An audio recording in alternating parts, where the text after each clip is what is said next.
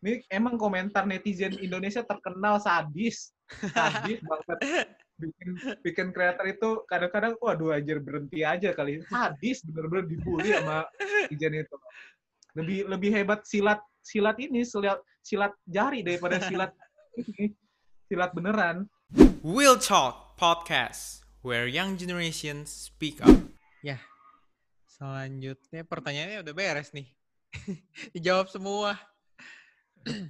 Kita masuk Q and A aja deh. Pertama ya. Dari at B T S Army. Kenapa dia udah nggak upload video cerita seram lagi? Mungkin sekarang lebih ke informasi, informatif ya?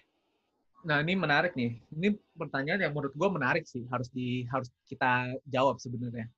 Mungkin kalau dia lihat cerita seram, mungkin kalau dia kenal gue cerita seram itu, awalnya itu mungkin boomingnya di Spotify sih menurut gue ya. Di Spotify gue bikin podcast juga, Cerita Seram by Willy Kun. Dan basicnya itu gue dulu awalnya, gue pengen cerita tentang kisah nyata, pengalaman orang tentang hal-hal gaib gitu. Dia digangguin setan lah, kalau nggak dia uh, mengalami hal-hal gaib itu.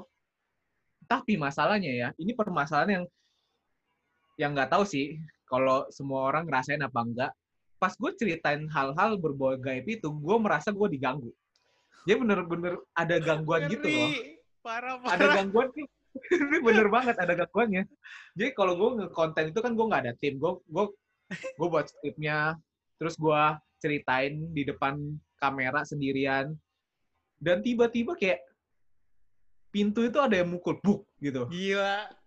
Jadi dulu, jadi dulu nih keadaannya. Gue gue tuh dulu bukan bikin ini, gue nggak ada wallpaper ini, gue nggak bikin di tembok. Jadi dulu gue ada kayak satu tirai dan belakang tirainya ini pintu. Jadi kalau misalnya gue lagi rekaman terus ngarah rekamannya ini ke tirai ini, itu kelihatan di belakang rumah gue gitu loh, kayak ada ada seluit-seluit gitu loh, kayak ada bayangan lah. Intinya pas gue gue cerita-cerita tentang pengalaman ini, ada yang lewat terus gitu. Dan ini iya. Semua orang nyadar gitu yang ngomong, bang itu kayak ada yang lewat. Ah, serius? Itu, ya, itu serius. Dan pas gue lihat tuh emang ada yang lewat, dan itu bukan di satu dua video, itu banyak banget. Sampai akhirnya gue pindahin gitu, yang tadinya gue ditirai, gue pindah ke tembok akhirnya, karena ada hal-hal itulah. Tapi pas gue bikin di tembok, gue juga ngerasain gitu. Pas tuh, gue nggak tahu sih, gue ngeras, gue nih gue bisa ngerasain gitu loh. Kayak lu diganggu, pasti lu ada perasaan. Ada sesuatu gitu, tapi lu nggak bisa lihat. Itu gue rasain gitu. Tapi gue nggak ngomongin depan kamera. Tapi pas di komen ya gue jelasin gitu. Gue ngerasain. Dan akhirnya gue mutusin kayak lebih baik jangan cerita pengalaman-pengalaman horor orang gitu loh. Soalnya gue gue pernah cari sih. Gue pernah cari di internet. Orang tuh bilang kalau lu ngomongin tentang hantu gitu, dia tuh seneng. Dia bisa malah bisa buat lu ngerasain dia ada di situ loh. Mereka tuh seneng diomongin dan mereka akan mengganggu ketika lu ngomong kayak gitu. Dan itu gue rasain. Dan akhirnya gue mutusin ya buat nge-cut sesi itu sih. Gue ngubah buat ke cerita-cerita yang lebih ke arah tragedi sama misteri. Tapi bukan cerita kisah nyata gitu loh. Hmm. Sama konspirasi juga. Gila, ngeri sih. Tapi berarti masuk ke footage video YouTube lu dong? Yang bener ya, masuk ke footage YouTube. Sampai ada yang bilang, kan bisa kalau orang lihat penampakan tuh dikasih tahu tuh detiknya, menitnya berapa. Terus gue klik, oh beneran ada yang oh, lewat, gila. Beneran ada yang lewat gitu. Takut gue parah. Terus iya, lu kalau lu kalau kayak tidur gitu nggak kepikiran gitu, aduh. Sebenarnya sih gue kayak orangnya, ya udahlah kalau mereka ganggu tapi nggak gimana-gimana banget, ya udahlah, udah udah udah gitu. Tapi kan lama-lama lu kepikiran gitu. Kalau lu cerita terus, ntar lama-lama apa gangguannya gitu, ntar depan gua lagi munculnya. Akhirnya gua gua mutusin buat ngubah sih. Jadi mungkin pertanyaan yang itu, dia nanya kenapa gua nggak update cerita seram yang kisah nyatanya, ya alasannya itu. Jadi gua lebih ke arah tragedi, kasus-kasus kriminal, terus fakta-fakta unik tentang yang gaib-gaib gitu. Jadi gua ke arah itu sekarang. Hmm. Terus kalau ngomongin tentang gue ngupdate tentang konspirasi, gue juga ada kan. Gue ngomongin tentang konspirasi. Sebenarnya kalau ngomongin tentang konspirasi gitu ya, Will. Uh, mayoritas orang tuh pasti nggak percaya. May- mayoritas orang tuh nggak percaya dengan konspirasi. Tapi masalahnya konspirasi itu menarik untuk di untuk dibahas dan untuk didiskusikan lah ngomongnya. Didiskusikan itu menarik. Cuma gue nggak sukanya kalau misalnya ini ini curhatan seorang creator lah, nggak sukanya kalau ada komen-komen jelek gitu, komen-komen kita tuh nggak mau membangun satu komunitas yang jelek. Percayalah, semua semua creator itu nggak mau bangun komunitas yang jelek. Mungkin ke, kecuali Will Line ya, Will Line yang di TikTok itu mungkin mau buat komunitas yang oh, ya, ya. Kirain itu siapa itu? Ada Will Line juga, ada Will Line yang bikin komunitas yang parah-parah panas gitu. Will ketiga ya, Will ketiga. Tapi kayak menurut gua sih creator itu yang baik ya. Dia nggak mau bikin komunitas yang jelek. Jadi biarpun kita buat konspirasi yang orang kebanyakan orang nggak percaya, kita mau bikin faktanya gitu loh. Kita mau share faktanya, mau edukasi faktanya. Tapi kadang-kadang kalau gue bahas kasus-kasus yang sensitif, khususnya di Indonesia, kasus sensitif yang di Indonesia yang menurut gue juga orang tuh sedikit takut membahasnya. Hmm. Padahal menurut gue kalau misalnya nggak dibahas, cerita-cerita kayak gini bakal terlupakan gitu loh. Padahal ini kayak salah satu yang harus dulu dipertahanin sebagai sejarah dan anak muda itu harus tahu. Menurut gue, tapi kemasannya itu nggak secara buku lagi. Kalau mungkin lu baca buku, lu bosen gitu. Iya, benar. Mungkin benar. Kayak di pelajaran buku, bahkan bukunya nggak bergambar gitu. Itu bosen banget. Tapi kalau misalnya kita bisa kemas, anak muda seperti kita nih, kreator-kreator muda bisa kemas, terus share ke uh, anak muda lainnya, ya lebih baik gitu loh.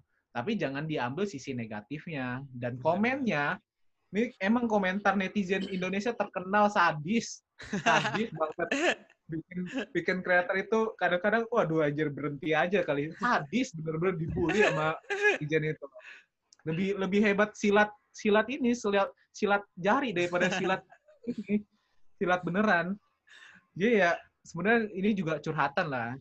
Kalau sebagai netizen, sebagai penikmat kita, ayolah disupport, ya nggak sih? Disupport bener, sama kreator kayak gitu loh. Jangan dibully. Bertukar pikiran boleh, tapi dengan kata-kata yang baik gitu loh.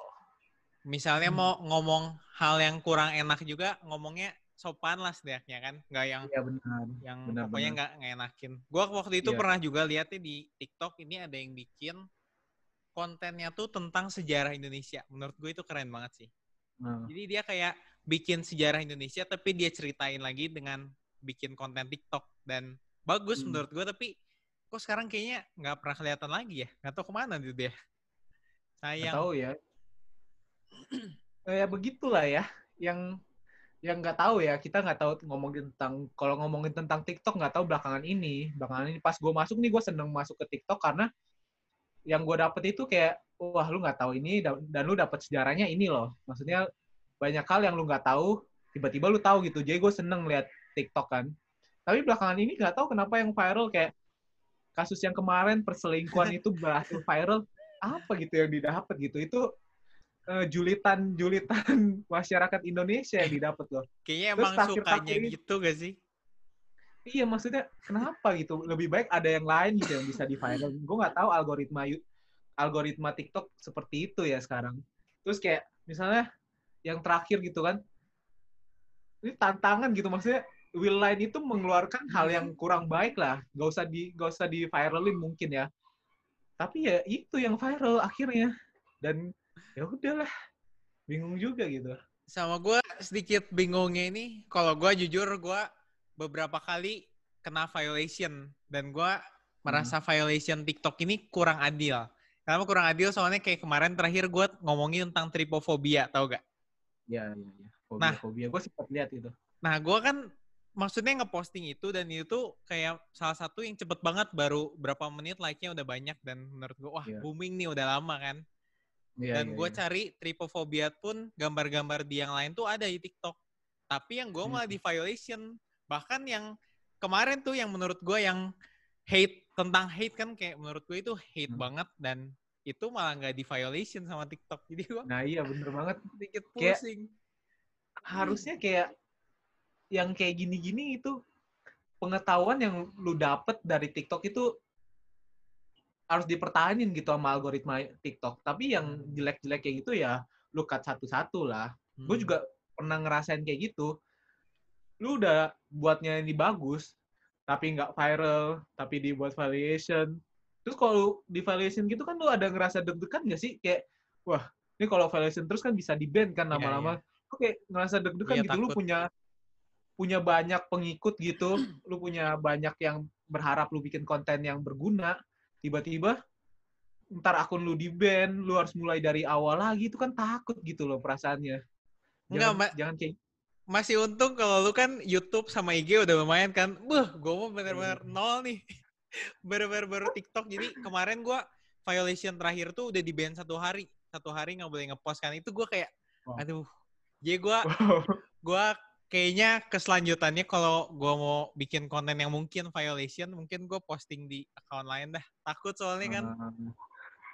itu itu serem banget sih. Untung serem. Maksudnya gue juga belum pernah ngerasain di-ban. Gue belum pernah ngerasain di-ban sehari, sebulan, atau mungkin di-ban akun. Gue belum pernah ngerasain itu. Tapi banyak curhatan tiktokers-tiktokers bener, yang kayak bener. gitu gitu kontennya. Bahkan ada yang hilang kan? Tahu gak? Iya, makanya kayak iya. tiba-tiba gak ada apa-apa hilang gitu. Ini sorry nih suara. Banyak suara. Ya, santai-santai. Terus kalau lu, lu tinggal sendiri atau sama keluarga di rumah? Gue tinggal sama keluarga sih, oh, tapi keluarga, keluarga gue nggak ada yang basicnya. Mungkin banyak kan orang kalau basicnya entertain gitu, entertain semua ya. Keluarga gue nggak ada yang basicnya entertain gitu. Gue pribadi entertain sendiri yang buat berbeda gitu. Tapi enaknya sih keluarga gue mendukung sih, hmm. mendukung gue masuk di entertain di YouTube. Sebagai atlet juga didukung gitu. Jadi keluarga gue santai. Nah kalau misalnya menurut gue me- banyak yang nanya kan, kalau misalnya nggak didukung gimana gitu. Menurut gue ya lu coba jelasin pelan-pelan gitu. Lu bisa nggak berhasil di situ? Kalau misalnya bisa ngejelasin dan lu bisa ngebuktiin ya, pasti akan didukung. Dan permasalahannya kalau lu mau mulai TikTok, lu mau mulai YouTube, orang tuh kadang-kadang takut mulai gitu. Yang gue lihat ya, orang tuh mikir, ah ntar gue bikin ini kontennya jelek, nggak ada yang nonton bener, gitu. Bener. Kalau nggak mulai nggak ada yang tahu gitu, nggak kita nggak nggak nggak akan tahu finishnya deh. Jadi kalau menurut gue selama lu punya waktu, biarpun lu kerja ya, biarpun lu kerja sama orang, lu kan kerja delapan jam tuh, lu masih punya sisa waktu enam belas jam gitu. Ya ngomong lah lu ada sis, harus tidur delapan jam lagi, lu masih ada sisa delapan jam. delapan jam itu lu gunain buat apa? Kalau lu mau mulai TikTok, lu mau mulai YouTube, lu mau bu- mau mulai nulis lah, lu mau buka kerja apa ya, mulai aja gitu. Jangan takut, jangan takut mulai. Intinya bener. Sih. Terus menurut gue, kalau menurut gue pribadi sekarang, semua semua bidang pun bisa masuk ke sosial media gak sih? Lu ya, jadi bener, dokter, bener. TikTok banyak. Lu TikTok banyak. Lucu-lucu banyak. Lu pokoknya hmm. apapun ada dah. Kayak bisnis aja yeah. kan. Yang bittersweet itu TikTok, wah jadi booming kan? Iya kan? Iya dia, wow. Keren banget sih itu. Ya. Menurut gue dia kayak opportunity-nya keren banget sih. Iya. Tapi terus, perkembangan di TikTok emang luar biasa banget sih yeah. sekarang.